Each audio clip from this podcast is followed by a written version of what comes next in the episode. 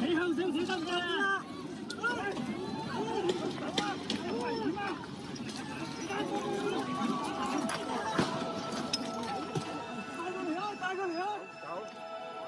Hongkongská polytechnická univerzita se v posledních dnech stala centrem prudkých střetů mezi prodemokratickými demonstranty a policií. Protesty v Hongkongu namířené proti tamní zprávě trvají už pět měsíců a narůstají obavy, že mohou směřovat k dramatickému vyústění. Jaké kroky by aktivisty uspokojily? Je město jednotné v pohledu na demonstrace? A k jakému řešení se kloní Peking? Je reálná hrozba, že potlačí hlasy žádající svobodu násilím? Je čtvrtek, 21. listopadu, tady je Lenka Kabrhelová a Vinohradská 12, spravodajský podcast Českého rozhlasu.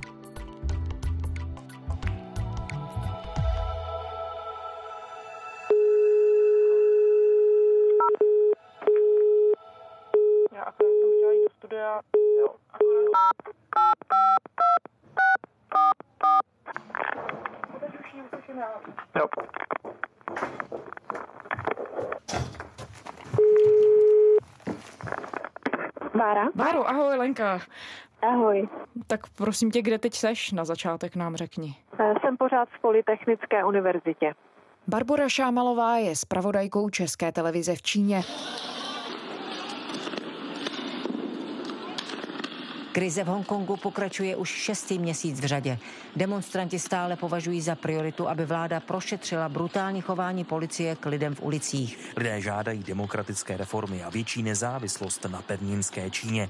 Jedním z center protestů zůstává Polytechnická univerzita s desítkami zabarikádovaných studentů a aktivistů. Původně jich tam byly stovky, ale na 800 lidí už kampus opustilo.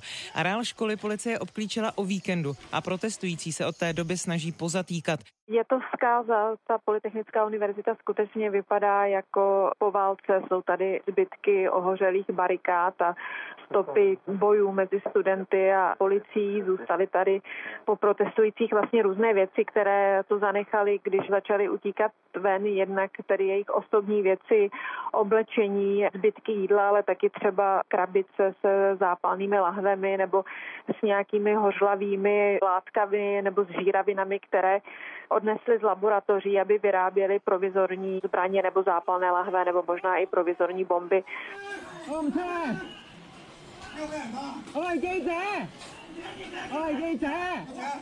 Ta atmosféra tady, musím říct, není vůbec dobrá, mám z toho poměrně špatný pocit, zůstává tu pořád několik desítek lidí, ono se to velmi těžko odhaduje, protože ten areál, on není veliký, ale je neuvěřitelně členěný, je to takový městský labirint, jsou tady různé podzemní a nadzemní prostory a přechody, takže vlastně není možné zjistit, kde se ti lidé skrývají, protože nejsou všichni na jednom místě, ale mám takový neblahý pocit, že kromě těch protestujících, kteří tu jsou a kteří se bojí jít ven, protože je policie zatkne a budou obviněni z organizování nepokojů, za což hrozí vysoké tresty až 10 let vězení, takže tu mohou být i lidé, kteří mají úplně jiné úmysly. Jednak tedy policisté v přestrojení, to bych řekla, že je skoro jisté, že tu jsou, ale obávám se, že tu mohou být i kriminálníci nebo i možná příslušníci nějakých sekt. Já si tím nejsem jistá, nemohu to nějak potvrdit, ale na základě některých rozhovorů, které jsem tu vedla, jsem měla skutečně poměrně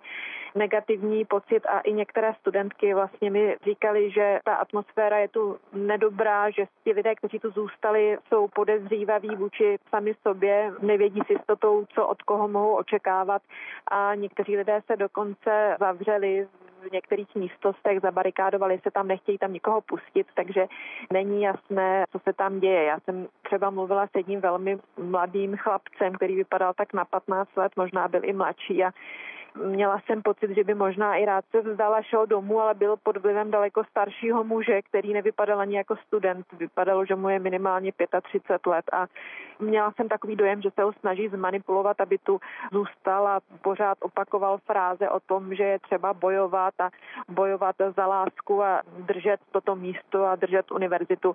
Přitom je zjevné, že tato bitva byla dávno ztracena. A mají v tuhle chvíli studenti vůbec možnost odejít z univerzity a vzdát se? Oni mohou odejít. Policie řekla, že to je na nich, jestli odejdou a vzdají se, ale pak je zatkne.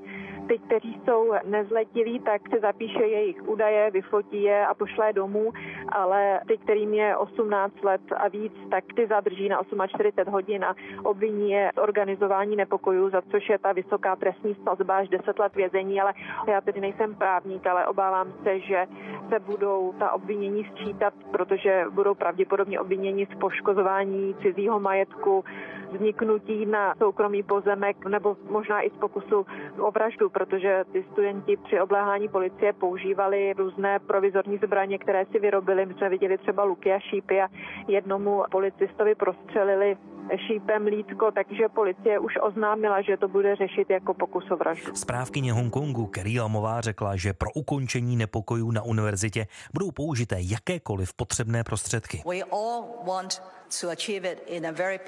Všichni chceme, aby toho bylo dosaženo mírovou cestou. Sami policejní síly ale střety nevyvolávají. Pokud studenti odejdou mírovým způsobem, jinými slovy přestanou s násilnými činy, vzdají se zbraní a uposlechnou rad policistů, je vyloučené, aby došlo k dalšímu násilí. Báro, jak to došlo vlastně do té situace, že se právě Polytechnická univerzita stala centrem těch protestů? On se ten boj sváděl v neděli a teď v podstatě už tu lidé přežívají a spíš nějak zoufale hledají možnost, jak se odsud dostat ven. Někteří se pokoušejí utéct, aby se vyhli tomu zatčení. Některým se to podařilo. Já znám studenty, kterým se to podařilo, ale mají za sebou otřesné zážitky jiní zkoušeli úplně zoufalé cesty, třeba se dostat ven kanalizací, nepovedlo se jim to, byli nakonec také zadrženi. Ona to nebyla jenom Polytechnická univerzita, vlastně minulý týden se to hrotilo i na ostatních univerzitách, bojovalo se na Čínské univerzitě v Hongkongu, která se rovněž opevnila. My jsme tam taky natáčeli a ta situace tam byla taky neuvěřitelně dramatická, ale potom se studenti o tamtud stáhli, protože ta Čínská univerzita je vlastně izolovaná, je dost vzdálená od centra Hongkongu Hongkongu, takže se studenti stáhli a přeskupili se sem na Polytechnickou univerzitu, která je přímo v centru města ve velmi strategické pozici, ale bojovalo se i na dalších univerzitách, na Hongkongské, na Baptistické univerzitě, téměř všude. Ona dosud byla ta akademická půda nedotknutelná. Policie do nějaké doby respektovala, že nezasahuje, nechodí zatýkat na akademickou půdu, takže pro studenty to bylo takové poslední útočiště, protože pro mnohé z nich si přišla policie domů prostě nečekaně brzy ráno nebo v noci je přepadli a přišli je zatknout, zabavili jim osobní věci, začali je vyšetřovat. Takže oni se začali více zdržovat na těch univerzitách, kde byli v bezpečí až do toho minulého týdne, kdy vygradovali ty protesty, to zase souvisí s těmi událostmi, které předcházely, zejména s tím, že zemřel student, který se vážně zranil při pádu z budovy, když za velmi podivných a nevyjasněných okolností prchal při policejní operaci a mnoho lidí v Hongkongu má podezření, že nějakým způsobem policie zavinila jeho smrt, že buď ho dohnala prostě na okraji té budovy, nebo nebo ho dokonce mohl i někdo strčit, ale to jsou samozřejmě všechno spekulace, které nemůžeme potvrdit. Takže to byla taková první věc, která velmi pobouřila veřejnost opět a zvedla velkou vlnu solidarity a lidé se začali zase více organizovat a tři dny na to vlastně následovala ta střelba ostrou municí, při které byl velmi vážně zraněn a střelen zblízka další mladý student vlastně v situaci, která ani nebyla nějak nebezpečná nebo vyhrocená. Bylo překvapivé, že ten policista, který byl navíc dopravním policistou, tu zbraň použil. Takže to vlastně vyvolalo novou vlnu protestů velmi radikálních. Mladí lidé, tedy nejenom studenti, tak začali blokovat ty hlavní dopravní tepny ve městě, silnice, železnice a začali se stahovat na univerzity a to tedy vedlo policii k těm zásahům a k obléhání těch univerzit. Paro, když mluvíš a popisuješ ty policejní zásahy, dá se nějak zhodnotit, jaké metody policejní a zásahové jednotky používají, jestli jsou třeba tvrdší, než byly v těch minulých týdnech. Ona i česká média obletěly dramatické záběry toho policejního zásahu, uprostřed kterého si se ocitla ty sama během živého vstupu se svým kameramanem. Jak možná vidíte, eh, střílí slzný plyn a gumové projekty, takže asi budeme muset vstup Тарушик. Je ta situace pořád tak vyhrocená? Ty zásahy policie skutečně přitvrzují velmi. My to sledujeme od začátku, už od června a vidíme ten rozdíl naprosto zřetelně. Ona je to pochopitelné, policie je pod velkým tlakem, ona je vždycky na tom místě pozdě, je vždycky druhá, protože protestující nejdřív prostě někam trhnou, rychle udělají nějaké škody, zablokují silnice, přijde policie, ale oni už mizí a přeskupují se zase na jiné místo, takže policie vždycky přichází později a možná i proto jsou ty její zásahy čím dál tím tvrdší.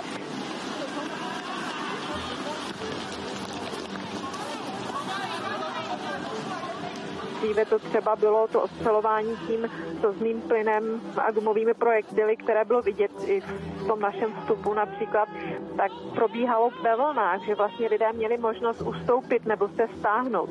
Ale teď už často to je vyloženě nepřetržitá salva, před kterou se nedá utéct a která trvá třeba 20 minut. Takže je to opravdu tvrdé. Na obou stranách protestující se hájí tím, že jim vlastně nic jiného nezbývá, že se musí bránit, že nemají šanci k žádným mírumilovným protestům, protože jim vláda nedává už žádné povolení, což je pravda.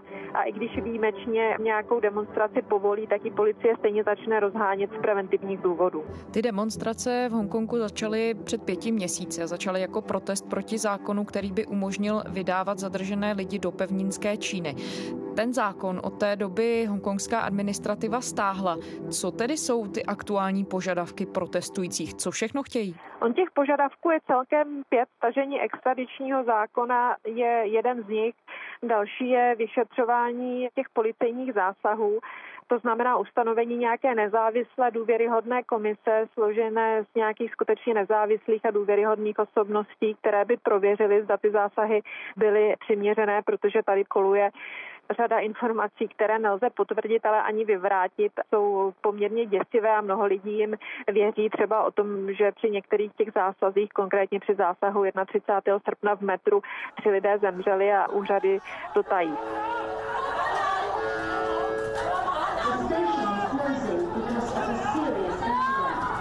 Takže to vyšetřování policie je skutečně, myslím, klíčovým požadavkem, který kdyby na ní vláda přistoupila, tak by pomohlo tu situaci zásadně uklidnit.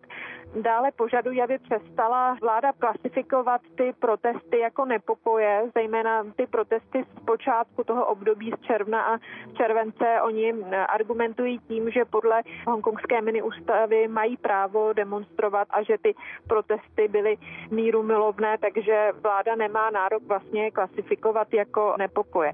Dále požadují amnestii pro ty lidi, kteří byli při těchto protestech zatčeni a nakonec požadují svobodné volby. To je samozřejmě věc, o které se rozhoduje v Pekingu a lidé v Hongkongu vědí, že je nedosažitelná, nicméně považují to za princip a za svoji povinnost to připomínat a bojovat za to, protože právě v tom, že Hongkong nemá svobodné volby, vidí ten klíčový problém, který vyústil v celou tuto dramatickou situaci, která byla ještě vlastně před sedmi měsíci naprosto nepředstavitelná. My jsme sledovali tu diskuzi kolem extradičního zákona už počátkem roku kdy se v Hongkongu teprve rozvíjela, svět tomu ještě nevěnoval pozornost. A na těch prvních demonstracích někdy v březnu tam bylo skutečně pár lidí, tam byly stovky, možná tisíc lidí a bylo to takové to jádro těch demokratů, bývalých členů zákonodárného sboru nebo současných z toho demokratického tábora, křesťané a podobně. Takže když jsme poté viděli dva miliony lidí v ulicích, tak to bylo neuvěřitelné, že se Hongkong dokázal takto zmobilizovat, protože proti tomu zákonu byli skutečně lidé napříč společností. Nebyli to jenom mladí lidé a studenti, byli to i rodiny, starší lidé a dokonce to byli i někteří členové těch biznisových elit, kteří patří k tomu propekingskému táboru tradičně. A v tuhle chvíli panuje pořád jednota okolo těch protestů, nebo obyvatelé Hongkongu mají různou optiku v těch různých skupinách? Tak samozřejmě ty skupiny mají různé názory, ale je třeba říct, že tady je hluboká nedůvěra vůči policii a vůči policejnímu sboru a skutečně mnoho lidí cítí jako křivdu, co se tady stalo. Jsou to i lidé, kteří nechodí na ty frontové linie nebo kteří v posledních týdnech, měsících se už neúčastní těch protestů. Ono těch lidí v ulicích skutečně výrazně ubylo. Do ulic sedmimilionového Hongkongu vyrazili dva miliony demonstrantů. Protestovali proti zákonu o vydávání podezřelých osob do Číny. Zpráva... Že jsme viděli v červenci dva miliony lidí v ulicích, to už samozřejmě dávno neplatí.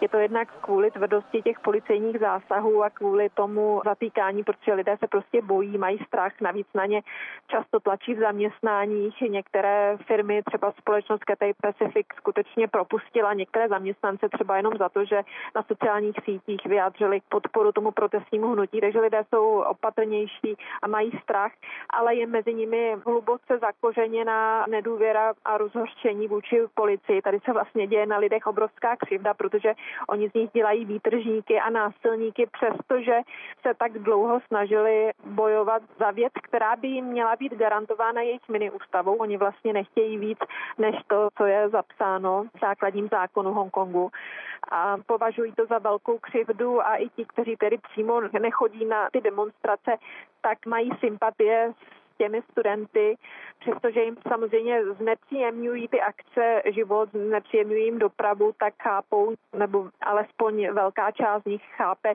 proč to dělají a vlastně soucítí s nimi a řada lidí má i obavy o mladé lidi a jak to s nimi dopadne. No a když tedy mladí lidé poukazují na to, že Čína při převzetí Hongkongu slibovala, že zachová to uspořádání jedna země, dva systémy, kdy v Hongkongu by platily všechny svobody garantované v té ústavě.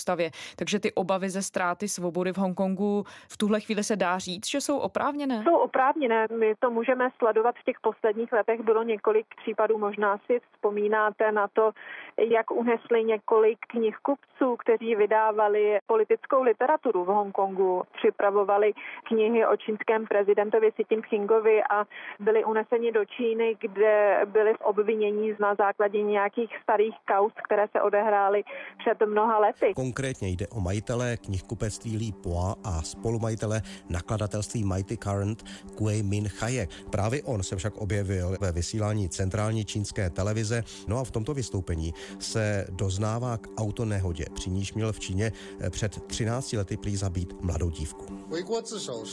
Do rukou spravedlnosti jsem se vydal dobrovolně. Mé rozhodnutí nemá nic společného s nikým dalším. Doufám, že také nikdo nebude nějak zasahovat do mého rozhodnutí vrátit se do Číny. Říká zkroušeně Kuemin Chai, vše ale vypadá zinscenovaně. Dopisy v podobném duchu ostatně napsal i Lí po své ženě, které mimochodem volal z Číny krátce po svém zmizení. Mluvil však mandarínskou čínštinou, přitom jeho rodným jazykem je kantonština, což zase vyvolává spekulace o tom, že musel vše přesně říkat v řeči, které rozumí i ti, co ho zadrží. My můžeme sledovat ten vliv i na média v Hongkongu, kde skutečně začíná se projevovat autocenzura, ale je to vidět i po vstupu velkých čínských investorů do některých médií, konkrétně do listu South China Morning Post, který je velmi respektovaný a používají ho jako nezávislý zdroj i novináři v zahraničí, tak na něm je velice vidět, že se mění ten narrativ těch textů a komentářů ve prospěch Pekingu a že některé komentáře začínají být velice tendenční. A ta snaha správkyně Hongkongu prosadit extradiční zákon, to byla možná její osobní iniciativa, která tedy měla příčinu, nebo alespoň vláda tvrdí v kriminálním případě, který se odehrál na Tchajvanu a týkal se hongkongského občana. Nicméně ta snaha Pekingu zasahovat do záležitostí Hongkongu a ovlivňovat dejší soudy je patrná. Ostatně jenom před pár dny, kdy Peking kritizoval rozhodnutí hongkongského soudu, že zákaz nošení masek na demonstracích je v rozporu s hongkongskou ústavou, tak Peking dal najevo, že o tom se může rozhodnout jedině v Číně, protože čínská ústava je nadřazená té hongkongské. Takže je zjevná snaha ovlivňovat i nezávislé hongkongské soudy. Takže ano, ty obavy jsou skutečně reálné. No a víme něco o tom, jak chce Peking tu situaci řešit nebo kam až může zajít? Peking neustále opakuje, že má důvěru v hongkongskou vládu a ve správkyni Lemovou, která si se situací poradí. Na druhou stranu ale prosakují informace, že Kerry Lemová bude vystřídána. Ono to možná nebude v blízké době, bude to někdy později, ale pravděpodobně to asi nastane. Víme také, že Peking sem vyslal zmocněnce, nebo ne sem, ale do Shenzhenu, kam si předvolal Kerry Lemovou a další členy vlády i zástupce těch podnikatelských elit v Hongkongu, aby jim domluvil.